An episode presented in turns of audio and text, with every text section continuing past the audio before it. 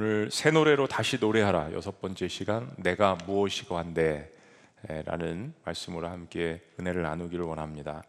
에, 한번 이렇게 따라해 보실래요? 내가 무엇이고 한데 에, 내가 무엇이고 한데 요즘 그 방송을 보면은 그 세계 각국의 그 여행을 가는 것을 아, 이렇게 보여주는 프로그램이 있습니다.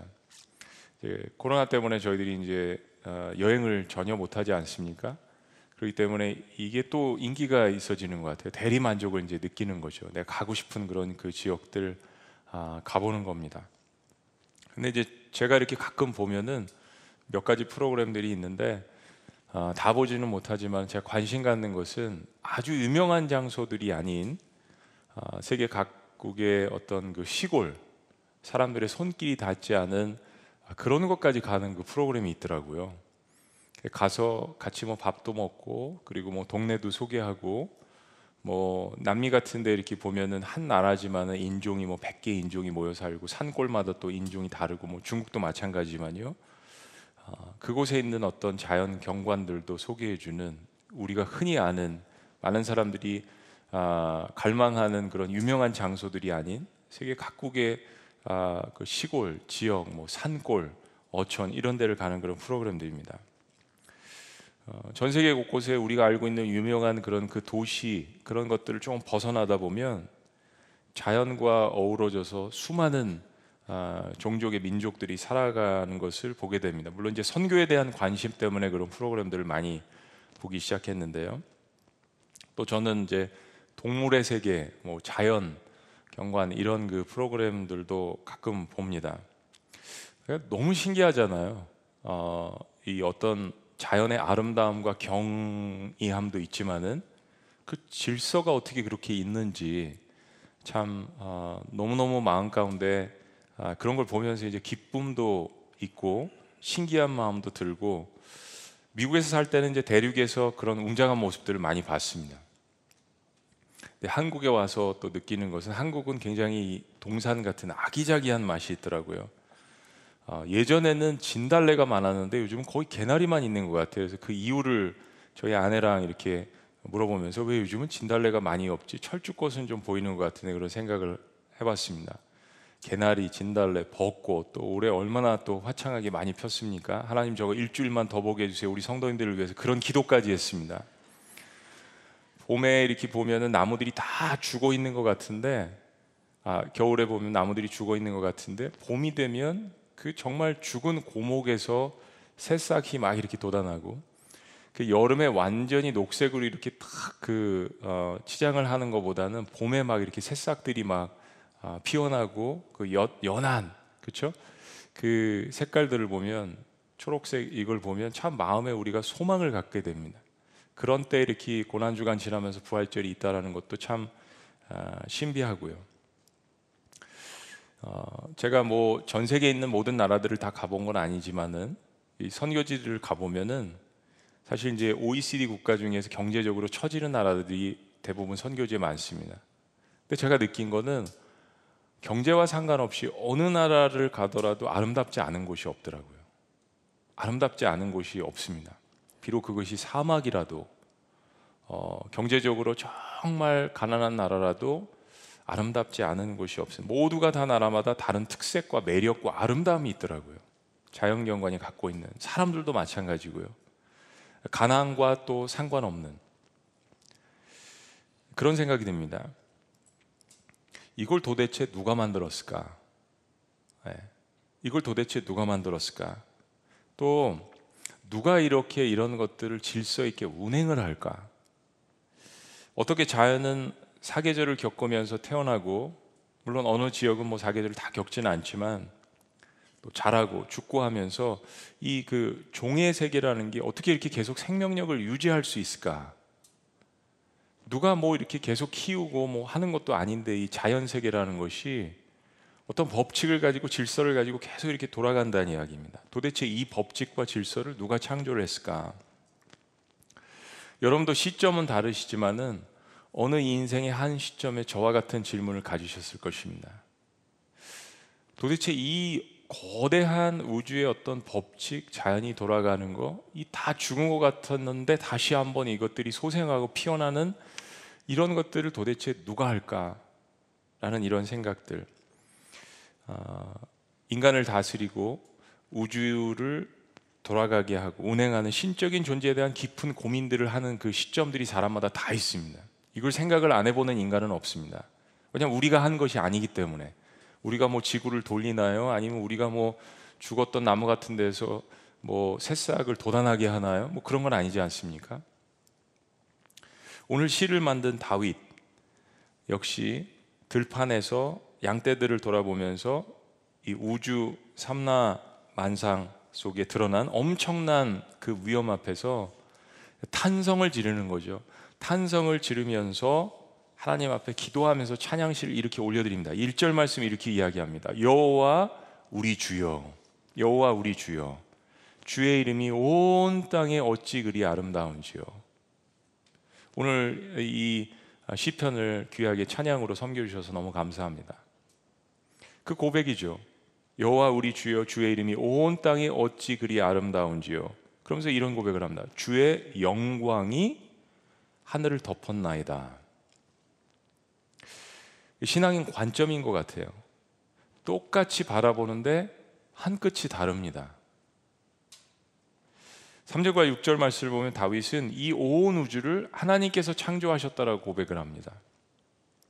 그리고 하나님의 위대하심이 온 땅에 드러나고 있음을 보면서 탄성을 지르면서 그 놀라움을 금치 못합니다. 하나님의 엄청난 영광이 온 우주를 하늘과 땅을 뒤덮고 있음을 다윗이 고백합니다.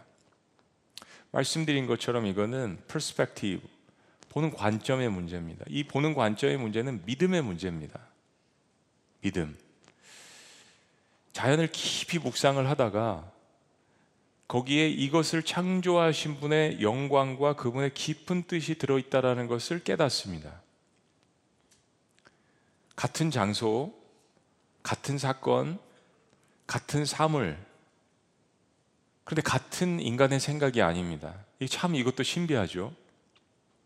내가 보고 듣고 느끼고 경험하는 이 놀라운 우주의 아름다움의 질서가 결코 죽음을 향해서 달려가는 나 같은 인간의 솜씨도 아닌 것이고 과학과 문명이 자연 만물을 창조한 것도 아니고 물이나 혹은 작은 아메바 같은 세포에서 생명체가 스스로 진화한 것은 더욱더 아니라는 것. 성경 로마서 1장은 우리에게 이렇게 선포합니다. 이는 하나님을 알만한 것이 그들 속에 보임이라 하나님께서 이를 그들에게 보이셨느니라. 보이셨대요. 알만한 것을. 20절 창세로부터 그의 보이지 아니하는 것들 하나님의 엄청난 위대하심은 우리가 가시적으로 육신적으로 눈으로 보는 것처럼 보이지는 않지만 그의 영원하신 능력과 신성이 그가 만드신 만물에 분명히 보여 알려졌나니 그러므로 그들이 핑계하지 못할지니라. 이거 성경의 증언입니다. 인간으로서 피조물로서 자연 만물을 바라보면서 거기에 이 세상을 창조하신 그 하나님의 엄청난 능력과 신성과 위엄이 거기에 담겨져 있다라는 것을 발견하는 것은 인간의 본질입니다. 그거를 모른다고 핑계할 수 없다라는 것입니다. 왜냐하면 인간의 존재라는 것이 한계적인 존재라는 것이기 때문에요. 근데 이 로마서 1장 말씀 후반부를 보면 그 말씀들이 이어집니다. 그러니까 이게 죄로 말미암아서 하나님을 알아보는 인간의 인지 능력이 떨어졌다기보다는 인간이 죄로 말미암아서 교만해진 거죠. 그래서 자신의 눈을 가리우고 오히려 자기는 높다라고 생각하고 자기는 바벨탑을 쌓을 수 있다라고 생각하고 나는 신적인 존재로 될 수 있다라고 어떤 종교들에서 이야기하는 것처럼요. 그렇게 생각을 하지만 오히려 마음은 허망하여져서 썩을 것들에 같은 피조물에게 경배하고 예배하고 제물을 드리고 찬양을 하는 그런 모습들. 다윗은 그런 어리석음을 보면서 이렇게 고백합니다. 2절 말씀에 주의 대적으로 말미암아 어린 아이들과 젖먹이들의 입으로 권능을 세우심이며 이는 원수들과 보복자들을 잠잠하게 하려 하심이니라. 그러니까 하나님께서는 어린아이와 젖먹이들을 통해서도 하나님께서 영광 받으시고 찬양 받으실 수 있다라는 이야기입니다. 뭐 예수님께서 이 땅에 계실 때 어린 아이들이 이렇게 오니까는 바리새인과 사두개인들 종교 지도자들이 막 어린 아이들을 이렇게 오지 말라고 하지 않았습니까? 그 말씀과도 연관이 있는 것 같아요. 고린도서 1장에 보면 하나님의 뜻이라는 게 하나님의 사람들을 부르실 때 세상에 강하고 힘 있는 것들, 부한 것들을 부끄럽게 하시기 위해서 연약하고 예, 천하고 약한 것들을 소외된 것들을 하나님께서 부르셨다. 그들을 통하여서 하나님께서 영광 받으시기를 원하신다. 다윗 역시 몇천 년 전에 자연 만물을 바라보면서 이 사실을 마음 가운데 깨달았습니다. 왜냐하면 다윗의 신분 역시 미천한 목동이잖아요. 사무엘도 알아보지 못하는 다윗의 아버지인 이세도 알아보지 못하는 누구도 알아보지 못하는 다윗이었습니다. 그저 들에서 양떼들을 지키고 있는 목동에 불과한 다윗. 그러나 그는 그 자연의 삶의 현장에서 자연 만물을 바라보며 하나님을 발견합니다. 제가 그 터키에 가서 그 목동들의 삶을 본 적이 있습니다. 그들을 관찰도 하고 또 안내하시는 분이 그들의 삶에 대해서 자세하게 이야기를 해주셔서 굉장히 어, 이 성경과 연관해서 많은 어, 정보를 이렇게 갖게 됐습니다. 목동들은 양떼들을 데리고 푸른 초장이 있는 곳으로 그 이동을 합니다. 그런데 하루 이틀이 아니고 때로는 일주일, 어, 때로는 한 달, 때로는 두 달, 세 달 그 양떼들과 함께 같이 먹고 자고 그 양떼들을 생명처럼 소중히 여기면서 지키더라고요. 그러니까 굉장히 위험한 직업이라고 이야기를 합니다. 다윗은 그 맹수들로부터 이 양떼들을 지켜내기 위해서 그렇게 일주일씩, 이주일씩 수많은 아, 밤을 지새우면서 밤하늘의 별들을 유심히 관찰했을 것입니다. 도시를 떠나서 예루살렘 성을 떠나서 양떼들이 좋아하는 푸른 초장이 있는 곳으로 그들을 이끌고 가서 밤을 지새우면서 그 보았던 자연 만물, 특별히 하늘에 밤하늘에 있는 그 별들을 관찰하며 이렇게 고백합니다. 3절 말씀 우리 다 같이요. 시작. 주의 손가락으로 만드신 주의 하늘과 주께서 베풀어 주신 달과 별들을 내가 보니 보는 것은 다 같아요. 그런데 다윗은 이런 고백을 합니다. 하나님께서 손가락으로 만드신 이게 한 끗이 다른 것이죠. 이게 신앙입니다. 이게 믿음입니다. 이건 시적인 표현이지만 하나님의 손가락으로 만드신 자연 만물이라는 것은 하나님의 권능으로 하나님께서 직접 밤하늘을 수놓고 모든 별과 달들을 창조하셨다라는 그 믿음의 눈으로 창세기의 고백을 다윗이 하는 것입니다. 예전에 지금도 있는지 모르겠어요. 별이 빛나는 밤에 그 프로그램이 지금도 있나요? 뭐 어떤 분들은 이렇게 하시고 어떤 분은 이렇게 하시고 같은 대한민국에 사시는 건가요? 별이 빛나는 밤에 예, 이문, 이문세 씨라고 예. 어, 잘 모르시 여러분 굉장히 젊으신 것 같아요. 예. 초등학교 3학년 때부터 그 프로그램을 들었는데 굉장히 좀 조숙했죠. 그 전에는 김종환 씨인가 뭐 누가 했습니다. 그 끝말에 이렇게 바뀌는 시, 점에서그 프로그램을 들었는데 제목이 별이 빛나는 밤에잖아요. 하, 그 제목 이 기도원을 지으면 그런 기도원을 별이 빛나는 밤에 이렇게 기도원 그런 생각도 했었습니다. 근데 그 프로그램을 이렇게 밤에 주로 하니까 뭐 9시, 10시, 초등학교 3학년, 4학년 때 막 그러면서 때로는 밖에 나가서 별을 이렇게 다 보는 겁니다. 시인이 되는 거죠. 초등학교 3학년, 4학년 때. 엄청 조숙했던 것 같아요. 그 무렵에 그 어느 프로그램에서 코스모스라는 프로그램을 한 적이 있습니다. 코스모스. 그러니까 우주에 대해서 어, 하는데 굉장히 그 자연 과학 세계에 대해서 과학적으로 이야기를 하는 거죠. 뭐 하나님에 대한 이야기는 일도 하지 않았습니다. 그런데 이 프로그램을 통해서 이 온 우주는 누가 설계를 했을까 라는 깊은 그런 생각을 하게 됐습니다. 도대체 이건 누가 창조를 했을까? 저 별들은 떨어지지도 않고 어떻게 저렇게 서로가 잘 운행을 하고 있을까? 저 달은 누가 만들었을까? 저 태양은 누가 만들었을까? 그 사실 나라는 존재라는 것은 그렇게 밤하늘에 빛나는 셀 수 없는 그 별의 존재 가운데 그 중에 또 하나인 갤럭시 그 은하계에 있는 거고 그리고 그 은하계 중에서도 태양계에 있는 거고 그 태양계 중에서도 이 지구라는 곳에 속해 있는 것이고 그 지구 안에서도 75억 명의 DNA가 다 다른 사람들 가운데 하나로서 존재하는 거. 그러니까 밤하늘의 별을 보고서 우리가 느끼는 거는 좀 깊이 생각한다면 나라는 인간의 존재라는 것이 얼마나 먼지보다도 보이지 않는 이 온 우주 속에서는 그런 존재라는 것을 인간이라면 적어도 양심이 있다면 한 번쯤은 생각해 보셨을 것입니다. 그래서 우리는 가끔 각박하고 힘든 일이거나 많은 어떤 사명이 쌓여 있을 때 아, 밤하늘을 자주 보는 것이 우리의 삶 가운데 굉장히 필요한 것입니다. 삶의 정황에서 조금 벗어나서 우주의 삼라만상을 바라보며 내가 그 가운데서 얼마나 미약하고 나약한 존재라는 것을 깨닫는 것. 이게 우리의 삶에 도움이 됩니다. 자, 그런데 우리가 밤하늘의 별을 보면서 깨닫는 것이 단순히 그런 허무주의뿐만은 아닙니다. 그것만 계속 생각하면 인생이 덧없는 거죠. 다윗은 그 이상을 깨닫습니다. 그 이상. 그 가운데에서 바닥까지 내려와서 아 내가 이런 존재구나라는 것을 깨닫습니다. 그러나 그것이 끝이 아니라는 거. 하나님께서 원하시는 것이 그것이 아니라는 겁니다. 그런 순간 이렇게 기도하며 고백합니다. 4절 말씀 다 같이 읽습니다. 우리 인간으로서의 고백이에요. 4절 다 같이 시작. 사람이 무엇이기에 주께서 그를 생각하시며 인자가 무엇이기에 주께서 그를 돌보시나이까.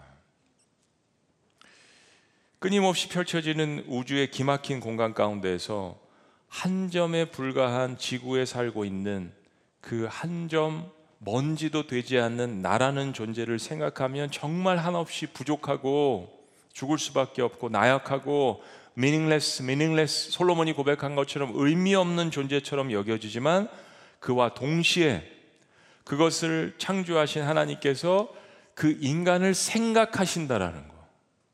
이 온 우주 만물 아마 75억 개의 지금 현재 인류의 인구보다 훨씬 더 많은 셀 수 없는 은하계를 벗어난 이 수많은 광대한 이 별들.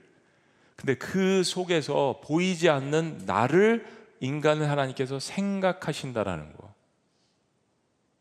다윗이 이걸 발견합니다. 하나님이 나를 생각하신다. 하나님 도대체 내가 무엇이고 한데? 그리고 단순한 생각이 아니라 돌보신다라고 이야기합니다. 하나님이 나를 생각하시고 사람이 무엇이간데 나를 생각하시고 인자가 무엇이간데 우리를 돌보십니까? 다윗이 이거 자연 만물 속에서 살다 보니까 본인 스스로 깨닫는 거예요. 양떼들도 서로 만나서 사랑을 하고 아기를 낳고 푸른 풀밭에서 밥을 먹고 자라나고 조금만 돌봐주면 그런데 다윗이 그 양떼들을 돌보는 산 가운데에서 자기 스스로가 또 목자인 걸 발견합니다. 목동이잖아요. 양은 자세히 보면 사실은 이렇게 우리가 선한 것으로 보지만은 양은 눈이 어둡고요. 그리고 판단력이 약하고 방어 능력이 전혀 없어서 목동의 도움 없이는 어떤 것도 혼자서 할 수 없습니다. 근데 양의 치명적인 약점이 고집이 센 겁니다. 그래서 저는 착한 사람들 잘 안 믿어요. 전도하다 보면 착하다고는 하는데 황소 고집이 안에 있더라고요. 그리고 또 들어가다 보면 자기 의가 조금 있어요. 착하다라고 나도 그렇고 주변에서 이야기하니까 이 양이 그래요. 방어 능력도 없고 사람이 털 깎아주지 않으면 털이 막 자라가지고 막 벌레가 그리고 진드기가 살을 파고 들어가서 자기 혼자서는 아무것도 할 수 없는 그러니까 선하게는 보이죠 공격하지 않으니까 그러나 자기 혼자서는 아무것도 할 수 없는 이 양 그래서 성경은 우리 인간을 양에 비유하지 않습니까? 온순한 것처럼 보이지만 고집이 센 동물로 알려져 있습니다. 성경은 이사에서 53장에서 양처럼 각기 제 길로 갔거늘 이라고 아주 간단하게 표현합니다. 하, 하나님께서는 그 아들을 보내셔서 그렇게 피를 내시고 희생케 하셨는데 양 떼들은 각기 제 길로 갔거늘 예수님의 그런 고난의 모습을 보고 터진 그 제자들을 표현하는 것일 수도 있겠죠. 다윗은 자신을 창조하신 하나님 없이는 자신의 인생이라는 것이 그냥 갈 길 모르고 자기 고집대로 가는 그 양떼들에 불과하다라는 것을 깨닫고 있습니다. 그런데 다윗을 감동시키는 놀라운 하나님의 또 하나의 은혜는 그러한 양과 같은 자신을 위해서 하나님께서 깊이 생각해 주시고 깊이 돌보신다라는 것을 깨닫습니다.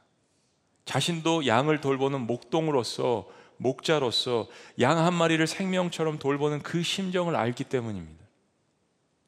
그러니까 누군가 다른 사람을 위해서 희생해 보고 누군가 다른 사람을 위해서 눈물 지어 보고 누군가 다른 사람을 위해서 나를 해코지했는데 용서해 보고 이런 사람은 하나님 아버지의 심정을 잘 알 거예요. 다윗은 목동으로서 목자로서 양떼들 돌보는 그러한 사명을 가진 사람으로서 하나님의 심정을 잘 이해해 갑니다.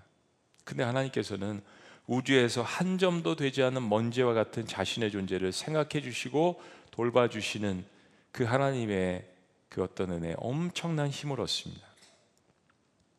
여기서 사람을 생각하신다라는 이 의미는 마치 소돔과 고모라의 멸망 시에 하나님께서 아브라함을 생각하사 롯을 그 멸망 중에 구원해 내시고 라는 의미와 같은 것입니다.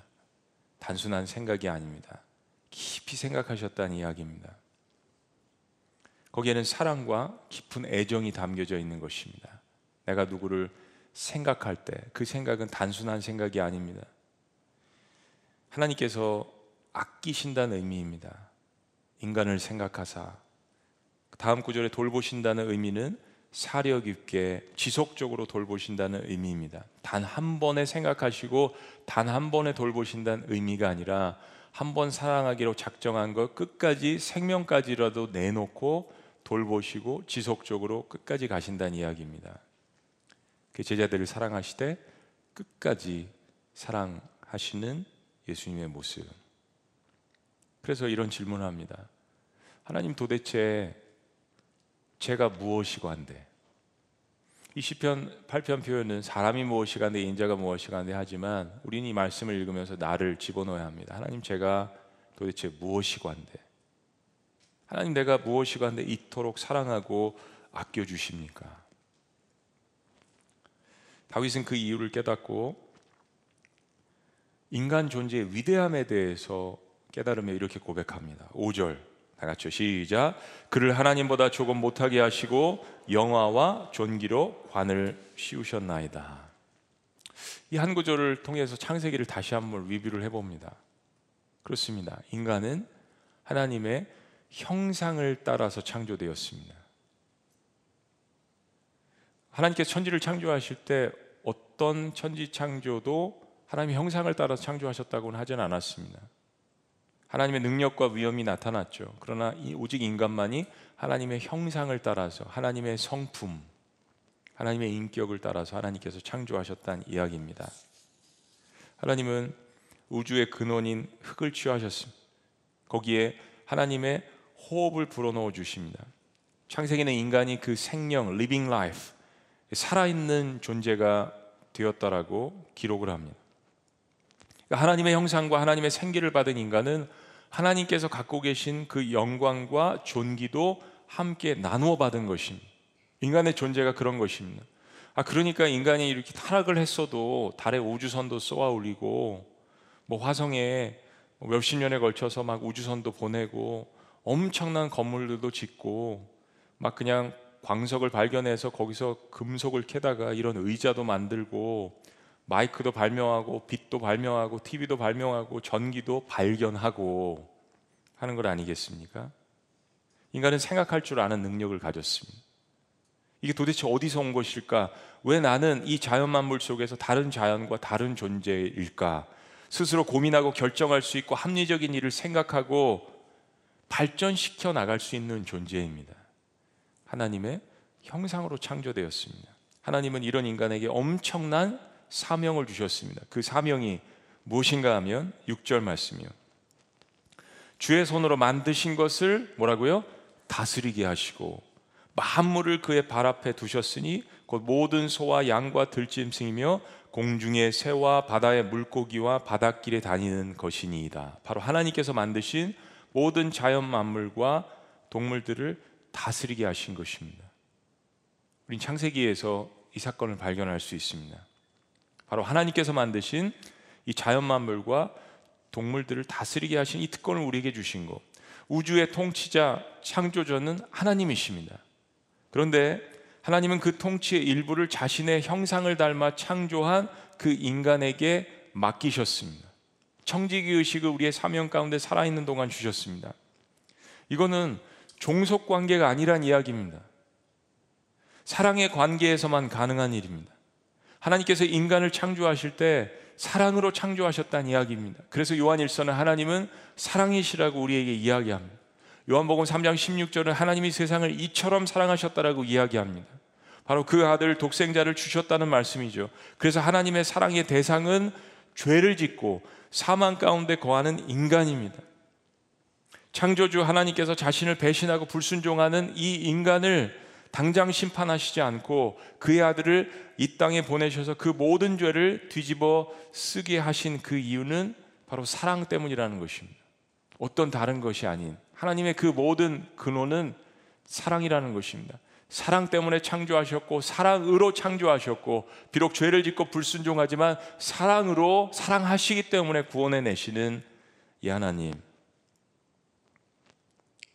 그래서 다윗은 이 시편 기도를 올려드리며 다시 한번 그런 하나님을 찬양합니다. 여호와 우리 주여 주의 이름이 온 땅에 어찌 그리 아름다운지요. 서론에 말씀드린 것처럼 이거는 믿음에 관한 문제입니다. 믿음에 관한 문제. 여러분 사랑하면 안 보이는 것들이 보여지기 시작합니다. 반대로 미워하면 안 보이던 것들이 보여지기 시작하는 것처럼 사랑하면 안 보이던 것들이 보이기 시작하죠. 미워하면 그 사람의 약점이 계속 보이게 되고 그것도 능력입니다. 지적질을 하는 거 그것도 능력이에요. 그런데 그 능력을 사랑 안에서 바꾸어서 그 사람의 장점이 보이기 시작하고 그리고 그 단점은 극률의 마음으로 내가 보살펴 줘야 하는 내가 메꿔 줘야 하는 부분으로 보이게 되는 거. 그 사랑은 능력입니다. 만약에 하나님께서 사랑이 아니시라면 우린 다 죽었어요. 우린 먼지입니다. 그냥 내버려 두셔도 다 죽습니다. 근데 그 하나님께서 도대체 인간이 무엇이고 한데 우리에게 그렇게 하나님의 영광과 존귀로 관을 씌우시고 하나님보다 조금 못한 존재로 그리고 이 세상을 다스리고 생육하고 번성하고 멋있지 내가 만든 자연 만물이야 기쁨을 얻어 힘을 얻어 격려를 받아 그리고 내가 일부를 통치권을 주니까 그걸 다스려 줘 이건 사랑의 관계입니다 하나님은 철저하게 이 사랑의 관계 속에서 이 세상을 창조하셨습니다. 사랑하면 안 보이던 것도 보이게 되는 것입니다. 부모의 심정으로 하나님께서는 그렇게 우리를 바라보십니다. 인생의 고난 가운데서도 우리가 감사의 기도를 하나님 앞에 드려야 될 이유가 충분히 있습니다. 때로 대적자들의 모함 때문에 우리는 분개의 기도도 올려드립니다. 시편 말씀을 통해서 그것을 배워갑니다. 육신의 질병 때문에 밤낮으로 울부짖기도 합니다. 하나님 언제 고쳐주실 거예요? 고통이 끊이지 않습니다. 산 넘어 산이에요 하나님. 그리고 또 자신이 지은 죄 때문에 뼈가 꺾이는 그런 심정으로 침상이 둥둥 떠다닐 것처럼 눈물로 하나님 앞에 회개의 기도를 올려드리기도 합니다. 그러나 우리는 그 모든 기도를 받으시는 우리의 믿음의 대상자이신 하나님 앞에 궁극적으로 찬양과 감사의 기도를 드리는 것을 잊지 말아야 합니다. 우리의 그 모든 아픔의 기도를 드리는 그 대상이 실체가 하나님이시기 때문에 우리 믿음이라는 것이 그것을 들어주실 분이라는 거잖아요. 그러면 지금 현재 이루어지지 않았더라도 궁극적으로 나를 고통과 아픔이 없는 그 영원한 곳으로 아니 그 이전에 이 죄의 문제라는 것은 이 우주에 있는 어떤 것으로도 해결할 수 없지만 그것을 해결해 주신 그 하나님 앞에 내가 대적자들을 위해서 탄식의 기도를 하든 내가 죄 가운데 있어서 하나님 앞에 회개 기도를 밤낮으로 하든 고난 가운데 고통 가운데 울부짖는 기도를 하든 그러나 그 마지막은 하나님 그럼에도 불구하고 도대체 내가 무엇이가 한데 나를 이렇게 사랑해 주십니까? 라고 하나님 앞에 감사의 기도를 드릴 수 있는 그 이유를 다윗은 그 들판에서 발견한 것입니다. 아무도 알아주지 않았잖아요. 시대 선지자인 사무엘도 못 알아보고 아이의 아버지 이세는 무시했고 하나님은 자기를 알아주시는 겁니다. 하나님 제가 이렇게 목동의 존재에 불과한데 어떻게 저를 이렇게 생각해 주시고 어떻게 저를 이렇게 돌봐 주십니까? 하나님 제 인생이 도대체 무엇인데 이렇게 비참합니까? 라는 것도 이야기하세요. 그것도 시편에 다 나와 있으니까요. 하나님 저는 버려진 존재 같아요. 사람들에게 짓밟힌 것 같아요. 마음껏 하세요. 사람들이 아니라 하나님 앞에요. 왜냐하면 하나님이 인생의 주인이시니까요. 실컷 쏟아놓다 보면 이렇게 감사할 것도 소록소록 올라오는 법입니다. 다 쏟아붓고 울고 투정 부리고 막 하다 보면 하나님 근데 제 인생이 뭔데 하나님께서 저랑 이렇게 대면을 해주시고 딜을 해주시고 저를 이렇게 들어주세요. 라는 기도를 통해서 하나님 앞에 감사함이 생기게 됩니다. 사람은 아주 깊은 절망 가운데서도 누군가 아직 나를 잊지 않고 기억해주고 사랑해주고 있다라는 사실만 발견하면 다시 일어날 수 있습니다. 그래서 여러분들은 목장 공동체에 속하셔야 합니다. 그 작은 그룹에서 서로가 그런 것들을 아픔들을 발견해주고 격려하고 일으켜줄 수 있는 거예요. 근데 사실은 그 모든 사람들이 나를 힘들게 할 수도 있죠. 모든 사람들이 다 떠난 것 같고 모든 상황들이 나를 엄습하는 것 같고 알고 보니까 모든 사람이 나를 떠나고 모든 환경이 나를 거슬러 올라가는 것 같을 때도 나를 여전히 떠나지 않는 그분 그분이 바로 알고 보니 창조주 하나님인 것을 다윗은 아무도 없는 양떼들만 같이 있는 그 들판에서 발견하게 됩니다. 모든 인간과 환경은 나를 버려도 나를 만드신 하나님은 나를 버리시지 않는다. 다윗은 이 고백을 시편 가운데서 계속 합니다. 우리 부모는 나를 버릴지라도 우리 하나님은 나를 안 버리셔. 이 고백까지 합니다. 사람이 무엇이간데 이 고백은 하나님을 발견한 우리 모두의 고백이 되어야 합니다. 하나님 참으로 제가 무엇이간데 저를 이렇게 생각해 주시고 저를 돌봐 주십니까?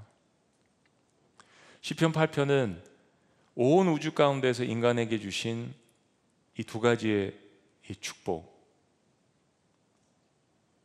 우리에게 전달하면서 사실은 이 놀라운 축복들이 예수 그리스도 안에서만 회복될 수 있음을 우리에게 알려주는 것입니다. 시편 8편은 그런 의미에서 히브리서 2장 말씀과 여러분들이 같이 보시면 좋습니다. 히브리서 2장 말씀은 시편 8편에 이 사람을 묘사한 인자를 묘사한 그 부분을 또한 오버랩해서 이 땅에 오신 예수 그리스도로 표현을 합니다. 이렇게 이야기합니다. 히브리서 2장 5절부터 쭉 읽어드리겠습니다. 하나님이 우리가 말하는 바 장차 올 세상을 천사들에게 복종하게 하심이 아니니라. 그러나 누구인가가 어디에서 증언하여 이르되 사람이 무엇이기에 주께서 그를 생각하시며 인자가 무엇이기에 그를 돌보시나이까. 시편 8편 말씀을 후대에 인용을 하죠.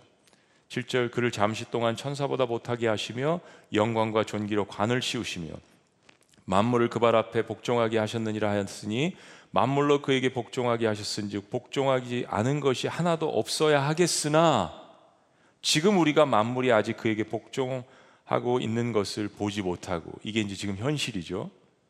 그러나 구절 오직 우리가 천사들보다 잠시 동안 못하게 하심을 입은 자 곧 죽음의 고난 받으심으로 말미암아 영광과 존귀로 관을 쓰신 예수를 바라보니 우리와 똑같이 인간의 모습으로 오셔서 우리보다 훨씬 더 극한 고난과 아픔을 겪으신 그 예수 그리스도 그러나 부활하셨잖아요. 그 영광과 존귀로 관을 쓰신 그 예수를 바라보니 하나님께서 이렇게 행하심은 이를 행하심은 하나님의 은혜로 말미암아 다시 시작 모든 사람을 위하여 죽음을 맛보려 하심이라. 죽음 십자가죠. 자, 그 다음에는 10절 그러므로 만물이 그를 위하고 또한 그로 말미암은 이가 많은 아들들을 이끌어 영광에 들어가게 하시는 일에 그들의 구원의 창시자를 고난을 통하여 온전하게 하심이 합당하도다. 이 모든 구원 계획들이 십자가와 고난과 고통 주님을 그렇게 하나님보다 좀 더 못하게 하시고 인간의 모습으로 이 땅에 보내셔서 그런 고통을 겪게 하신 목적이 바로 저와 여러분들을 위하셨다는 이야기입니다. 그러니까 우리는 다윗보다도 훨씬 더 깊은 고백을 할 수 있는 거죠. 하나님, 제가 도대체 무엇이고 한데 하나님의 아들을 먼지보다도 못한 저에게 보내주셔서 제가 짊어져야 될 모든 고통을 이미 대신 지어주시고 그리고 제가 써야 할 영광과 존귀도 부활의 모습으로 예수, 내가 바라보는 예수 그리스도를 통하여서 저에게 보여주십니까? 11절 거룩하게 하시는 이와 거룩하게 함을 입은 자들이 다 한 근원에서 난지라 여러분 무섭지 않으세요? 여러분 이 말씀이 거룩하게 하시는 이와 하나님 예수 그리스도 그리고 거룩하게 함을 입은 자들이 다 뭐라고요? 한 근원에서 났대요. 그리고 이렇게 이야기합니다. 그러므로 형제라 부르시기를 부끄러워하지 아니하시고 여러분 이거 엄청난 말씀입니다. 우리의 존재가 하나님께로부터 왔음에 이 땅에 오신 예수 그리스도와 함께 형제라는 존재.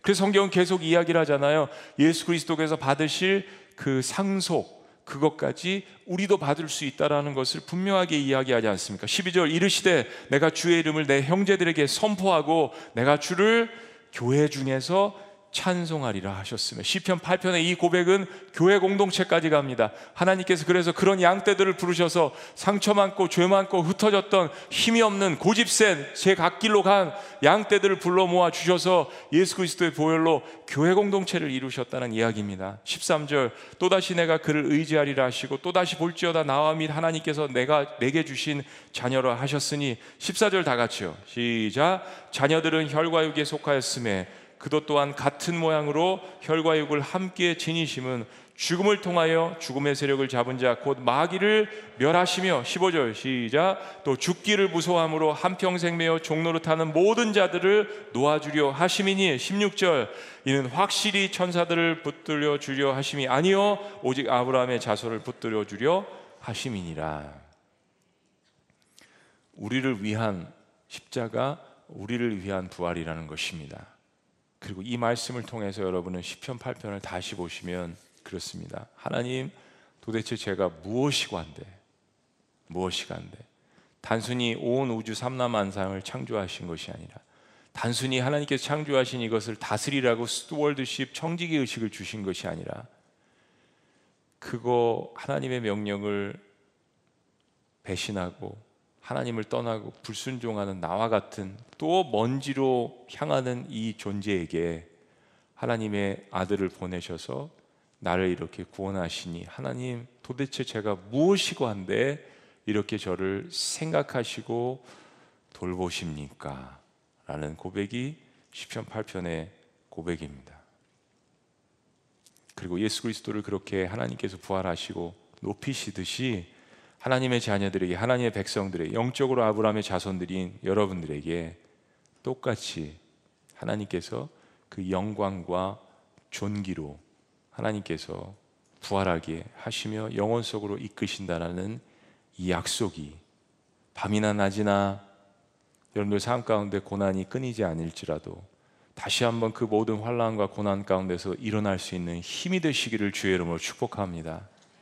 그리고 어떠한 고난 가운데서도 다시 한번 하나님 앞에 감사할 이유가 되시기를 주의 이름으로 축복합니다. 기도하시겠습니다.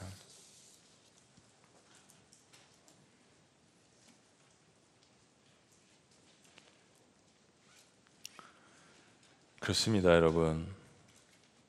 여호와 우리 주여 주의 이름이 온 땅에 어찌 그리 아름다운지요 주의 영광이 하늘을 덮었나이다. 주의 손가락으로 만드신 주의 하늘과 주께서 베풀어 두신 달과 별들을 내가 보오니 사람이 무엇이기에 주님 제가 무엇이기에 주께서 저를 생각하시고 제가 도대체 무엇이기에 주께서 저를 돌보십니까? 여호와 우리 주여 주의 이름이 온 땅에 어찌 그리 아름다운지요. 여러분 하나님이 생각하시는 온 땅은요 바로 여러분이십니다. 하나님이 생각하시는 온 우주는 바로 여러분이십니다. 왜냐하면 하나님은 여러분의 생명을 위해서 하나님이 가장 아끼시는 예수 그리스도를 여러분에게 주셨습니다. 우주를 창조하신 하나님의 아들을 나의 생명과 맞바꾸실 정도의 하나님이십니다. 이 온 땅과 우주는 바로 여러분이십니다. 그래서 여러분의 마음에 하나님을 소유할 수 있는 것입니다. 작은 교회, 작은 우주가 되어서 그러니 다윗의 고백이 우리의 고백이 되셔야죠. 여호와 우리 주여 주의 이름이 온 땅에 아니면 제 삶에 제 삶의 한복판에 어찌 그리 아름다우신지요 주의 영광이 저의 삶을 뒤덮었나이다 그래서 제가 죄 가운데도 고난 가운데도 아픔 가운데도 대적자들 앞에서도 주의 이름을 찬양합니다 하나님을 감사할 이유가 제 삶 가운데 충분합니다 하나님을 높여드립니다 저의 육신을 하나님의 손가락으로 만드셨습니다 저의 오장육보를 하나님께서 만드셨습니다 저의 삶을 하나님께서 창조하셨습니다. 하나님, 오늘 이 시간에 고통당하는 주의 권속들을 주님 앞에 올려드립니다. 우리 김영경 성도님 뇌암 치료로 항암 치료 중 고열과 혈압으로 입원 중입니다. 하나님께서 원인을 찾게 하시고 항암 치료 잘 받도록 붙들어 주셔서 주님께서 손가락으로 만드신 이 주의 딸을 고쳐 주시옵소서. 이용수 선도님 투석 혈관 수술을 잘 감당하게 하신 감사드리며 능력의 손길로 만지셔서 몸의 관리가 잘 유지되고 신장 투석 보류가 지속되며 완치될 수 있도록 주의 손가락으로 다시 한번 만들어 주시옵소서. 낙심된 마음으로 인한 불안과 분노 여러 질병으로 아파하는 딸의 몸과 마음을 주께서 만져주시고 구원의 은혜를 받아 영육의 치유함을 받도록 주님께서 주의 손가락으로 그 피 묻은 손으로 치유하여 주시옵소서 하나님 그 외에 우리 교회 공동체에 속했지만은 여전히 육신과 또 영적으로 마음적으로 아파하고 힘들어하는 경제적으로 하나님 힘들어하는 모든 주의 백성들 주의 손가락으로 다시 한번 어루만져 주시고 내가 너를 생각한다. 내가 너를 돌본다. 무엇보다도 내가 너를 사랑한다. 이 음성을 통하여서 그들이 다시 한번 힘을 얻고 주님께 나오는 놀라운 치유와 회복의 역사가 일어날 수 있도록 인도하여 주시옵소서. 여호와 우리 주여 주의 이름이 온 땅에 어찌 아름다운지요 주의 이름만 찬양합니다. 우리를 구원하신 우리와 함께 하시는 우리를 사랑하신 놀라우신 이름 예수 그리스도의 이름으로 축복하며 기도합나이다. 아멘. 우리 자리에서 다 같이 일어나시겠습니다. 우리 시편의 이 찬양 주님 앞에 기도함으로 우리 고백하며 알려드립니다. 여호와 우리 주여 주의 이름이 온 땅에 어찌 그리 아름다운지요 전심으로 믿음으로 고백합니다.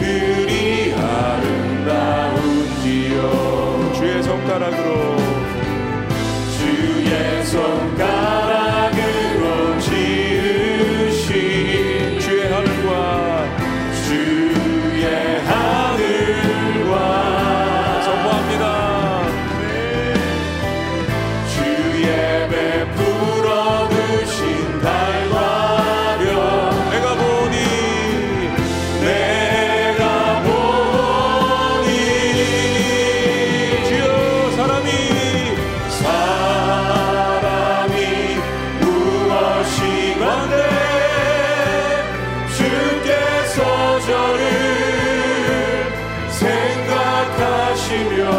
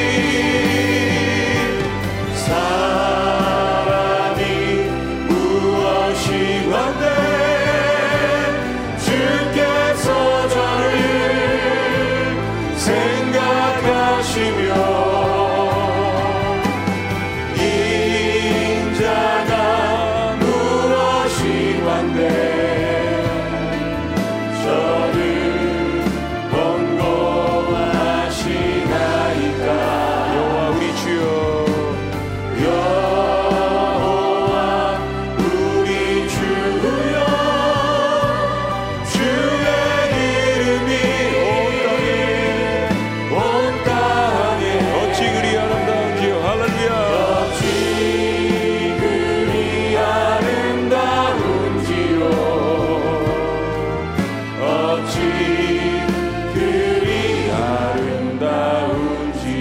여호와 우리 주여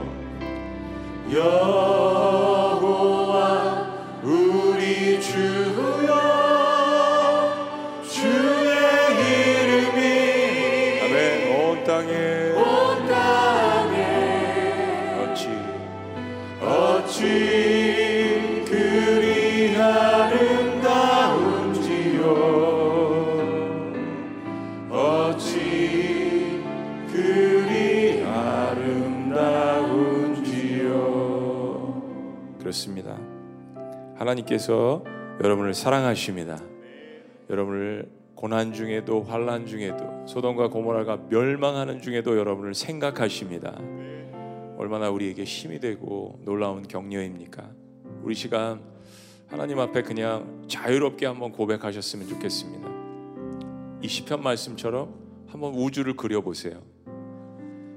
이 지구를 그려보십니다. 여러분이 살고 있는 경기도를 그려보세요. 거기에 나는 한 점과 같은 존재입니다. 그런데 예수 그리스도를 통하여서 나를 찾아오셨습니다. 나를 생각하십니다. 나를 돌보십니다. 나를 구원하십니다. 내가 너를 사랑한다라고 이 한 말을 꼭 너에게 전해주기를 원한다라고 주께서 말씀하십니다. 다시 힘을 얻어서 하나님 이 온 우주와 온 땅을 보니까 주님의 영광이 드러나 있습니다. 그리고 그 영광 가운데 저를 사랑하신다는 이 말씀 너무나도 감사합니다. 한번 여러분 고난 가운데도 아무리 힘드셔도 하나님을 다시 한번 높여 보세요. 그게 여러분의 힘이 됩니다. 여러분의 능력이 됩니다. 여호와의 선하심을 맛보아 알지어다. 우리 다시 한번 주여 한번 외치시면서 여러분 자신을 하나님 앞에 한번 드리고 영적으로 그림을 그려가 보면서 하나님 앞에 고백하셨으면 좋겠습니다. 어떤 것이라도 주님 앞에 고백하시면서 예수 그리스도 안에서 고백하며 나아갑니다. 부르짖습니다. 주여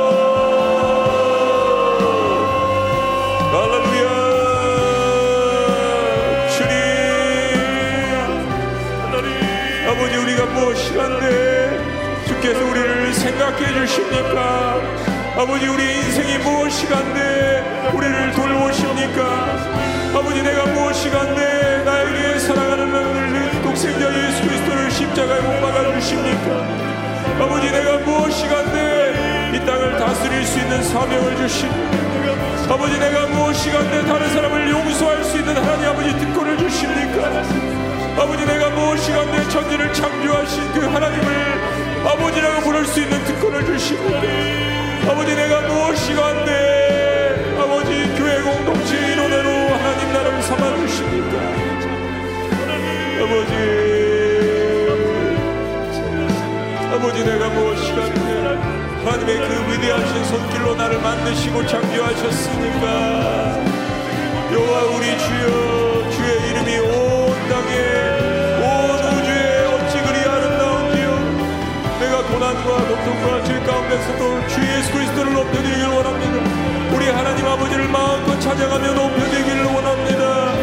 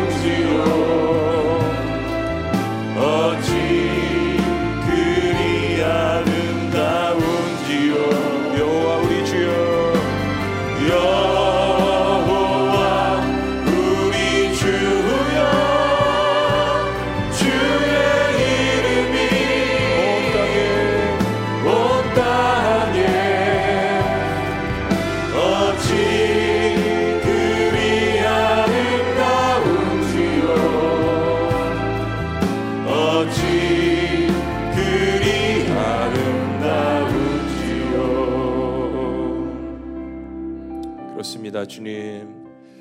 우리의 존재가 한없이 때로 죄 가운데 유혹 가운데 쓰러져서 나약하고 사람들에게 치이고 또 인정받지 못해서 한날의 이물 같은 그런 생각이 들 때도 있으나 그러나 이 온 우주 가운데서 나를 찾아오시고 생각하시고 나를 돌보시고 무엇보다 나 같은 존재를 위하여서 하나님의 아들을 십자가에 못 박게 하신 그 하나님의 사랑을 오늘 주님 앞에 고백합니다. 다시 한번 하나님께 속한 영적인 아브라함의 백성들인 하나님의 자녀들을 이 시간 기억하여 주시고 하나님께서 저를 사랑하여 주시니 저도 부족하지만 하나님을 사랑하겠습니다. 라니 고백을 통하여서 다시 한번 모든 어려움 가운데에서 힘을 얻고 격려를 받고 일어나갈 수 있는 하나님의 놀라운 하나님께서 창조하신 하나님의 영광과 존귀로 관을 씌워 주신 하나님의 자녀들 백성들이 될 수 있도록 축복하여 주시옵소서. 이제는 우리 주 예수 그리스도의 은혜와 하나님 아버지의 극진하신 사랑과 성령님의 감화 교통 역사하심이 하나님의 그 사랑의 마음으로 손가락으로 나를 지으시고 나를 창조하시며 나를 구원하셨다라는 그 하나님의 놀라우신 은혜와 사랑을 다시 한번 깨달으며 그 가운데서도 주님을 찬양하고 경배하며 다시 한번 일어나기를 원하는 주의 모든 백성들의 위대한 고백 위에 삶 위에 사명 위에 지금부터 영원토록 함께 하시기를 간절히 축원합나이다. 아멘.